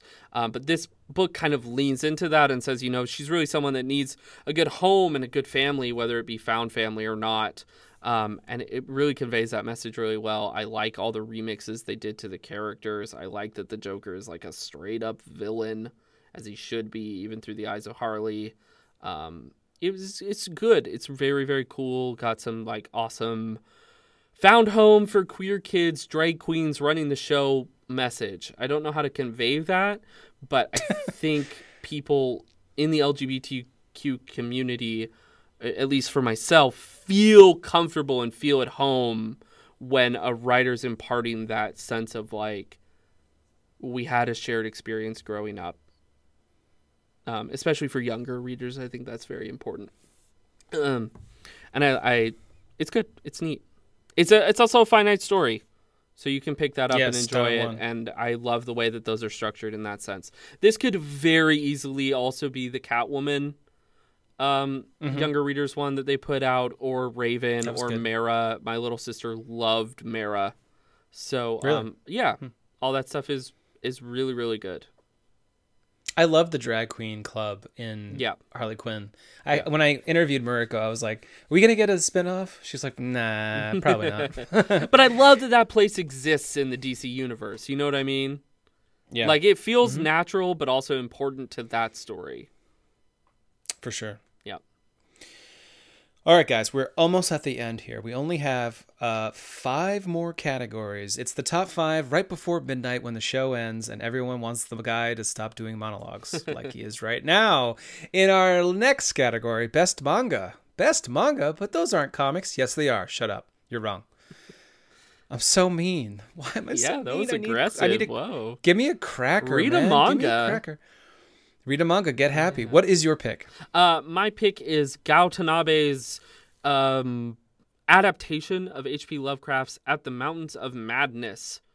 Um, I feel like most people that have within the sound of my voice, within the reach of my voice, are familiar with H.P. Lovecraft, with his trappings, or with At the Mountains of Madness in particular. It is a slow burn cosmic horror story where the real people, where the real monsters are people. Um, but to see it kind of kaleidoscoped into a manga in the same way that Junji Ito um, translated like Frankenstein and uh, No Longer Human and that kind of stuff. It's it's very very interesting to see these classic Western canonized stories that are also totally racist and totally xenophobic and totally suck, um, adapted through the eyes of another culture and another artistic style and stuff. Um, it's a very very good interesting manga um, i think our uh, our previous manga editor for aiptcomics.com also did an interview with the translator of this um, the first volume is out now available i think the second volume comes out like next month um, and that was a very interesting interview and I, I i like everything about this quite a bit Nice, yeah. Dark Horse Comics. Mhm. They put out a couple manga a year. Well, maybe once a month they put out a manga. yep yep i like that they have that little Manga, niche and they have good taste in them Yeah, for sure. Yep. Uh, my pick was um, Way of the House Husband, but then I changed it because then Vinland Saga Volume 11 came out, which is a series I've been reviewing since 2013. I'm old. No. But anyway, um, happens to the best of us Kodansha Comics is putting out basically one of these a year. At one point, they were putting out two a year, but I think they've caught up with the um, the original uh, production of the of the manga. This is a series about a Viking. Uh, it's historical fiction, and it's a Viking who, in the first two or three books, which are basically um, four manga slapped together, so each volume is like four manga, traditional manga sized. Um, he's this badass killer, really good at killing. Uh, but his father taught him to not kill, to not fight, and fighting is wrong. And through this journey, he realizes he needs to get to Vinland and start a new culture where there is no war, only peace. And in the last couple volumes, he's refused to fight. And there was actually a weird transitional area where I think the creators were like, he can't fight. So what do we do? and it was kind of slow. He was like a slave and that's kind of happening in Wonder Woman right now. but in this next volume he's fighting but not killing um, because he's forced to and this volume in particular is just really good done in one adventure uh, there's an attack on a fort there are multiple characters breaking into the fort secret like ways to get in and then getting attacked from all sides um, there are some very poignant moments of characters dying in particular Viking characters who were told if I die in battle, I go to heaven. And there's a scene where one guy is lying there and it's getting darker, it's getting darker, and we're inside his head reading the captions. And he's like, "Wait, where are where's the beer? Where are the women?" Oh my god, it was a lie. It was a lie. Oh and God, that's yeah. how it yeah. And it, this is the first time this book has gone away from the main character to, to, to push this message of peace and it was deeply affecting and uh, i loved this volume and I, I, I- I don't know wh- how much longer it'll be because it just keeps coming out but i hope it never ends but if it does end maybe they'll make it to i think vinland is america is my guess and they're going to go there and try to make peace but if you know anything about history we're far from peace anyway in our Well, well, hold on one second. yeah uh, quick shout out to Way of the House Husband, though. Uh, Yeah, I- that I give is that- awesome. yeah. It's very good. I actually got uh, volume two already, and I reviewed it already. It's not out yet, but uh, it's just so fun to see this ex yakuza uh, Yeah. doing household chores. Have you have you read it? I have read it. Yeah. Um, there's a scene that made me laugh out loud where he's teaching his kid math, and he's like, "All right, the yakuza boss has six guys under him. If you kill three of those guys, how many are left?" Uh, Yeah, I yeah, yeah, just yeah. fucking laugh out loud funny. Um, yeah. Is there an anime for that? There's going to be, yeah, and there's also Yeah, going to be an anime of um, Dorohedoro. Hmm. My pick. So get into it. It's kind of interesting in America. If there's a manga, it's probably going to be or already is an anime. Yeah, I mean, because I think most of the manga that we talk about are because they've become OVAs or anime or something else, right? I'm gonna guess that the publishers are like, we're not. There's no point in translating Absolutely. because we don't have that in with Yeah. uh, the shows. Yeah. Also, a quick shout out to our friend, uh, friends of the podcast, uh, Trevor and Alex Richardson, who do a podcast called "Queering the Guillotine" uh, weekly, where they uh, read manga, particularly like Naruto and stuff, um, through the lens of uh, being queer and having a queer experience. Um, I like that podcast a lot, and it. I asked them, "Hey, was there any really good manga this year that I might have missed?" Yeah. Yeah. Did they give you anything? They gave me. Uh, well, I asked them specifically if Way of the House Husband was good, and they both said it was, um, and that's why I read it. And then uh, they also gave me some lists that I'm still working on. Yeah, I've got a stack of manga right here. I'm supposed to read and review, and it's giving me palpitations. Palpatine. In our he's next- back. Oh my god, again? Oh, sorry, spoilers if you haven't seen Star Wars. In our next category, best genre comic. yeah, Forrest, this what is does this kind of mean? a weird catch-all. Sorry, I put this in there to artists and writers working in horror comics and stuff. yeah, Um, there's there, yeah. hmm But we talk so much about superhero comics, and I wanted to give a dedicated space to a different kind Oh, no, of my comic. pick's wrong. Um, eh, yours works, I think, because it is so that thing. But um, mine is Gideon Falls, uh, written by Jeff Lemire with art by Andrea Sorrentino. This is just a Lovecraft ask ass Lovecraft ass. Uh, this is a very Lovecraftian, Lynchian horror story about hereditary guilt and curses and the secrets of small towns and also the secrets of the universe and how those two things meet up Oh, that's all. and it kicks ass. And that is all. Nice, and it's still going. And it's spooky. It is scary. And it's also Uh, doing my really pick- interesting things with the format. Like there's pages where Oh, visually, yeah. all, all of a sudden uh, characters are running on the literal panels and stuff. Um, and that's really, Yes. really pushing the boundaries of like horror comics as well. I like it. Uh, my pick is Powers of X, which is superheroes. But if you read just the weird stuff, Yeah. the weird science Yeah. fiction-y stuff, uh, there's a lot to wrap your head around. Uh, Jonathan Hickman has some big ideas, uh, and in this series in particular, if you don't know, it it jumps ahead by powers of ten. So hundred years, hundred years from the uh, from now, a thousand years from now. Does it go a million years from now? Um, I getting that wrong? I think it caps out at a hundred thousand. Okay. Well, we see there's these crazy ideas of these like basically they're like aliens but they're like sharing a mind and they consume like galaxies or earths or planet I don't know. And uh just like this idea of a of a of a of a threat to life itself because we will no longer be ourselves um because we'll be consumed by this mass. Yeah, It's just it's very there's just- existential. And I, I feel like the data pages in particular were very important in getting this kind of idea across, which is why I picked this. Um, Yeah. You don't see, and by data pages, if you don't know, they're pages of prose or lists or other source uh, forms of Emails, writing posters. Yeah, which don't have art, but it's a way to communicate to us ideas that I don't think comic art can convey as efficiently or quickly yeah. And especially with these huge ideas to wrap your head around and also hickman's ability to tell us a little slice of something and then later another slice and as you're reading you piece it all together and you sort of start to make sense of it i'm Yeah. still kind of confused by it all but I mean, yes, I think that's also why you can put it in genre comic because it is a very heady, weird, uncompromising sci-fi comic about evolution and humanity and f- uh, fucking I don't know what happened in Powers of Ten. wolverine uh wait he was at the end i think no yeah he was in an eden right Yeah, yeah, and it's I also like Eden and angels and cybernetics and cloning and memory wipes on USB and all sorts of crazy shit. It's fucking awesome. It's basically like take uh, the perfect advancement of technology and organics and see what happens. Yep. And is it horror or is it? Yeah. You know, it's all and that's hell, and that's hard sci-fi. Yeah, yeah, very much. All right, three more categories.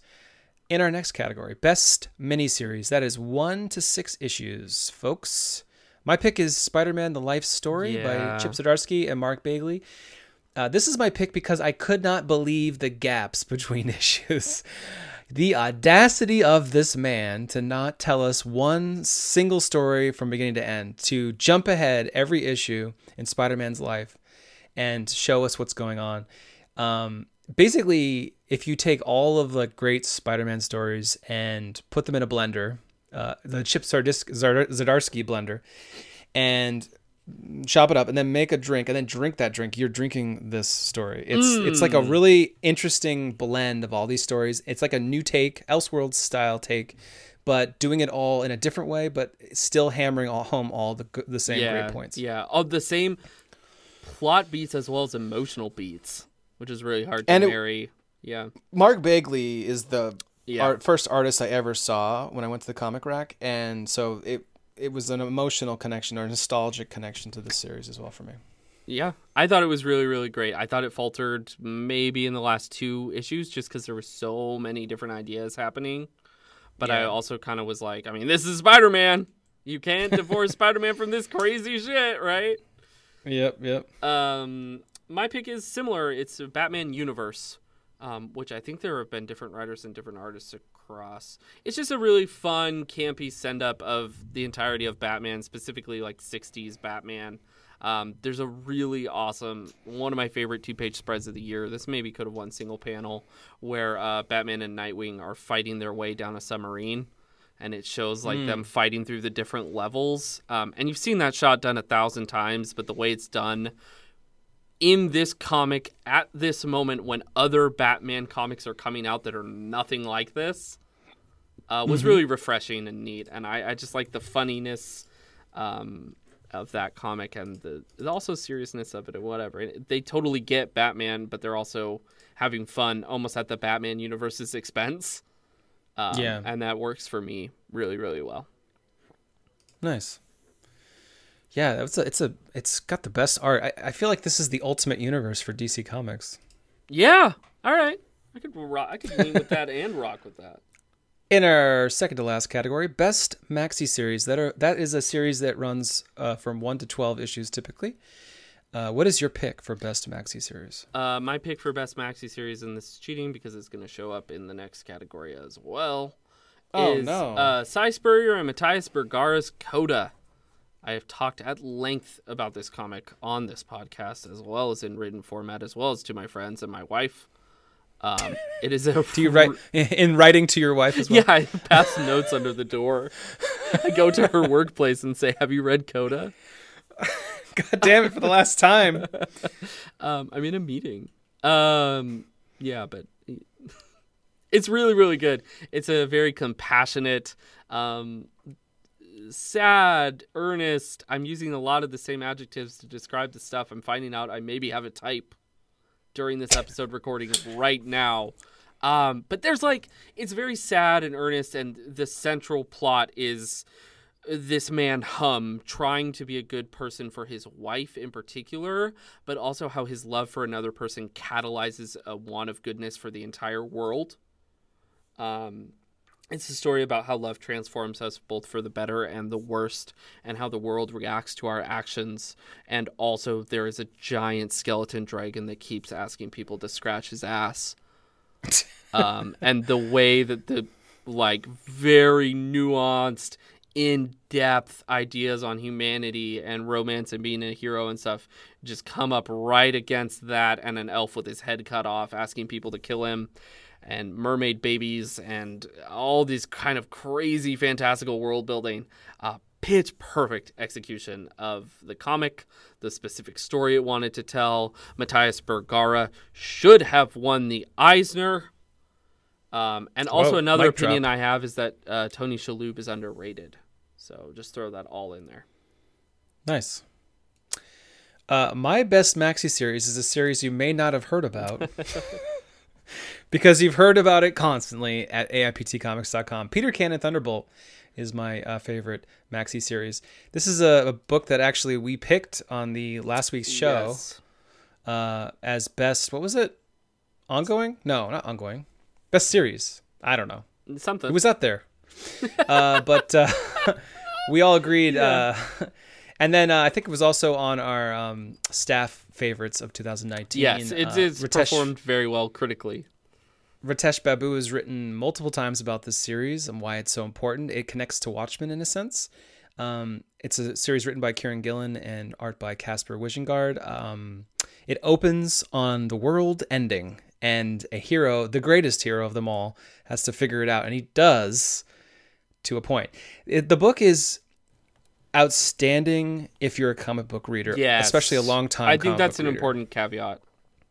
Right. If you're new to comics, you will not get a lot of the references, the visual references, as well as the um, the written re- references, the character uh, tropes going on. Um, it's it's quite an amazing work because they pulled it off so well. This is something that could horribly fall apart with the wrong artist or the Yeah. wrong writer. Yeah. I mean, I Just thought it was going in a bad direction across the first two issues, and then I was like, oh, no, wait, they actually know what they're doing. Um, Yeah, It could have gone really, really poorly. I totally I- agree with that. I would love to talk to like an executive at Image Comics, like Robert Kirkman, and be like, "So I just want to know did." Did, did Gillen pitch Peter Cannon to you? Because if he did, are you punching yourself? Yeah, yeah. No, no disrespect to Dynamite. It's just uh, they don't necessarily have maxi series that are this profound. Really, no publishers do, Mm-hmm. and that's why it's my pick. Yeah, it's a fantastic choice. It did win our best series debut There you go. um, last week uh, in our year in review podcast episode, and I made a very impassioned defense for it that I'm not going to repeat here. yes, go listen to that to get his take, his real take. Yep. All right, this is it. Last category. This is it. Been thinking Which about is- this for weeks. months even. I've been One thinking about it since January 1st, 2019. Yeah. um, this is actually a cheat in a sense because it's actually three things. Our top three favorite comics ranked. That's right. There's winners, there are losers. Second place is the number one loser, just so you know. I don't feel that way about my picks, but if that's yours, go off, I guess. Well, you know, I want to get angry. All right, whatever. We had a really good interview earlier. We talked about the news, but get go off, get mad about stuff you like. Yeah, You're right. This is a good show. I like it. I hope you like it. If you do, rate us, review us, tell your friends. We're like Chris Jericho, always fucking working. Do Tell you about the comics want to go like. No, I want you to go. three, three, two, two, one, one? Sure. Yeah, let's do it.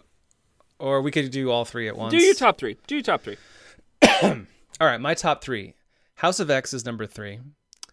Uh, Justice League is number two from Scott Snyder, and number one is The Dreaming by Si Spurrier and Bilquis Evely.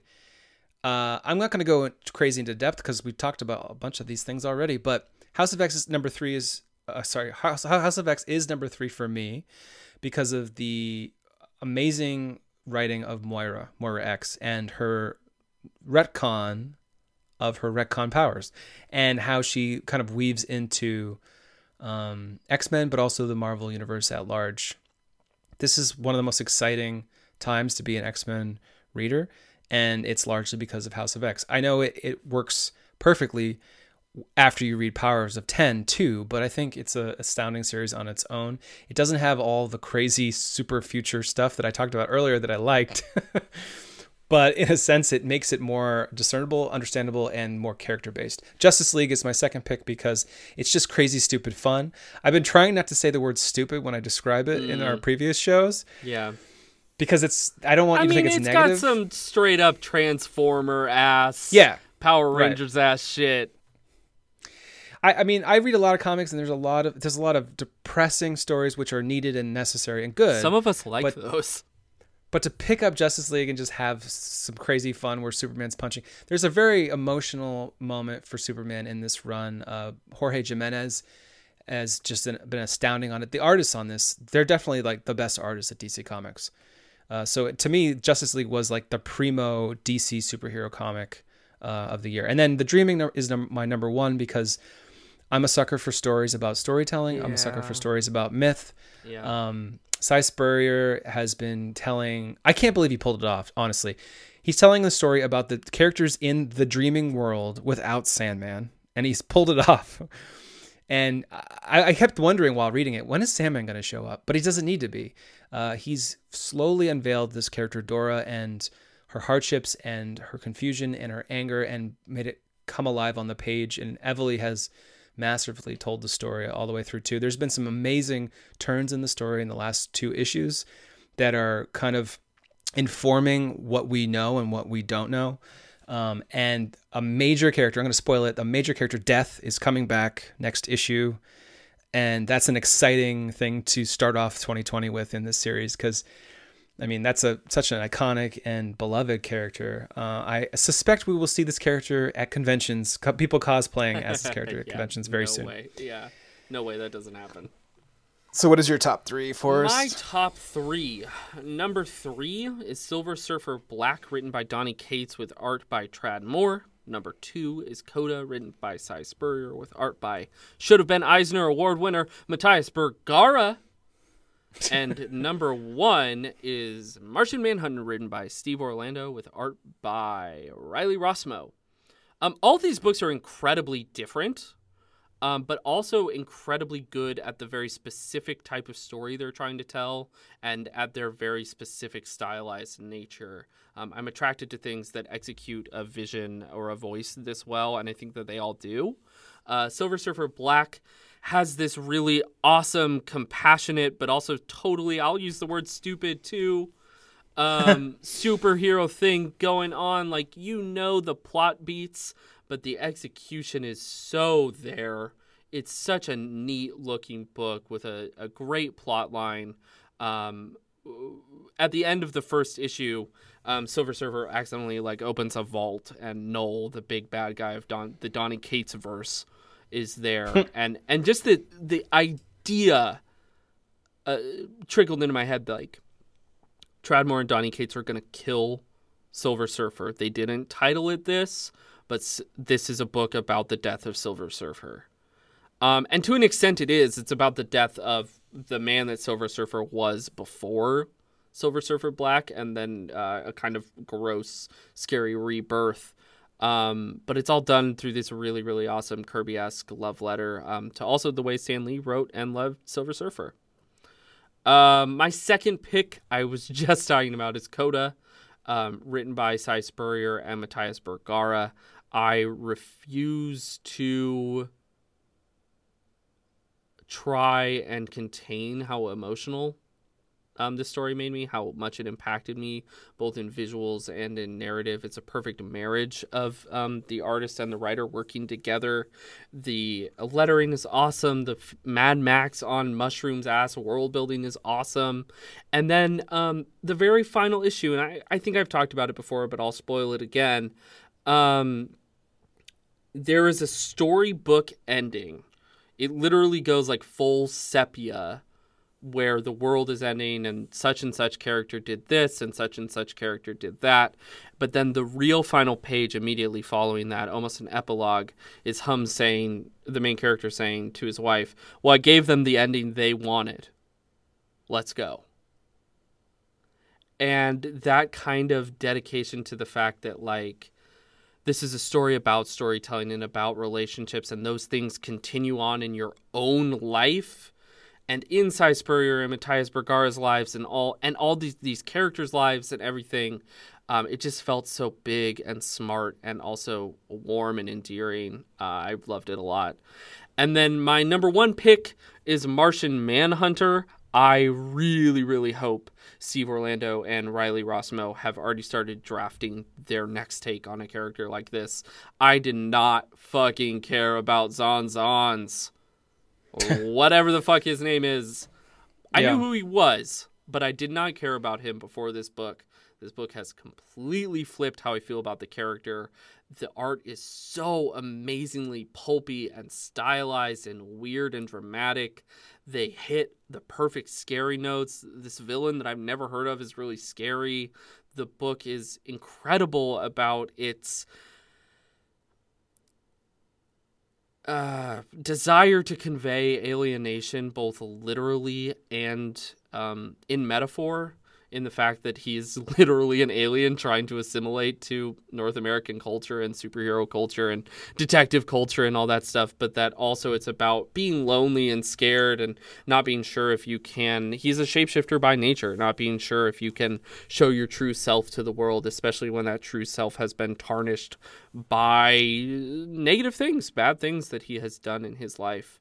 Um, there's like an entire issue of this book that's about coming out um, but it's told through the scope of like a Martian, a weird ass Martian shapeshifting ritual.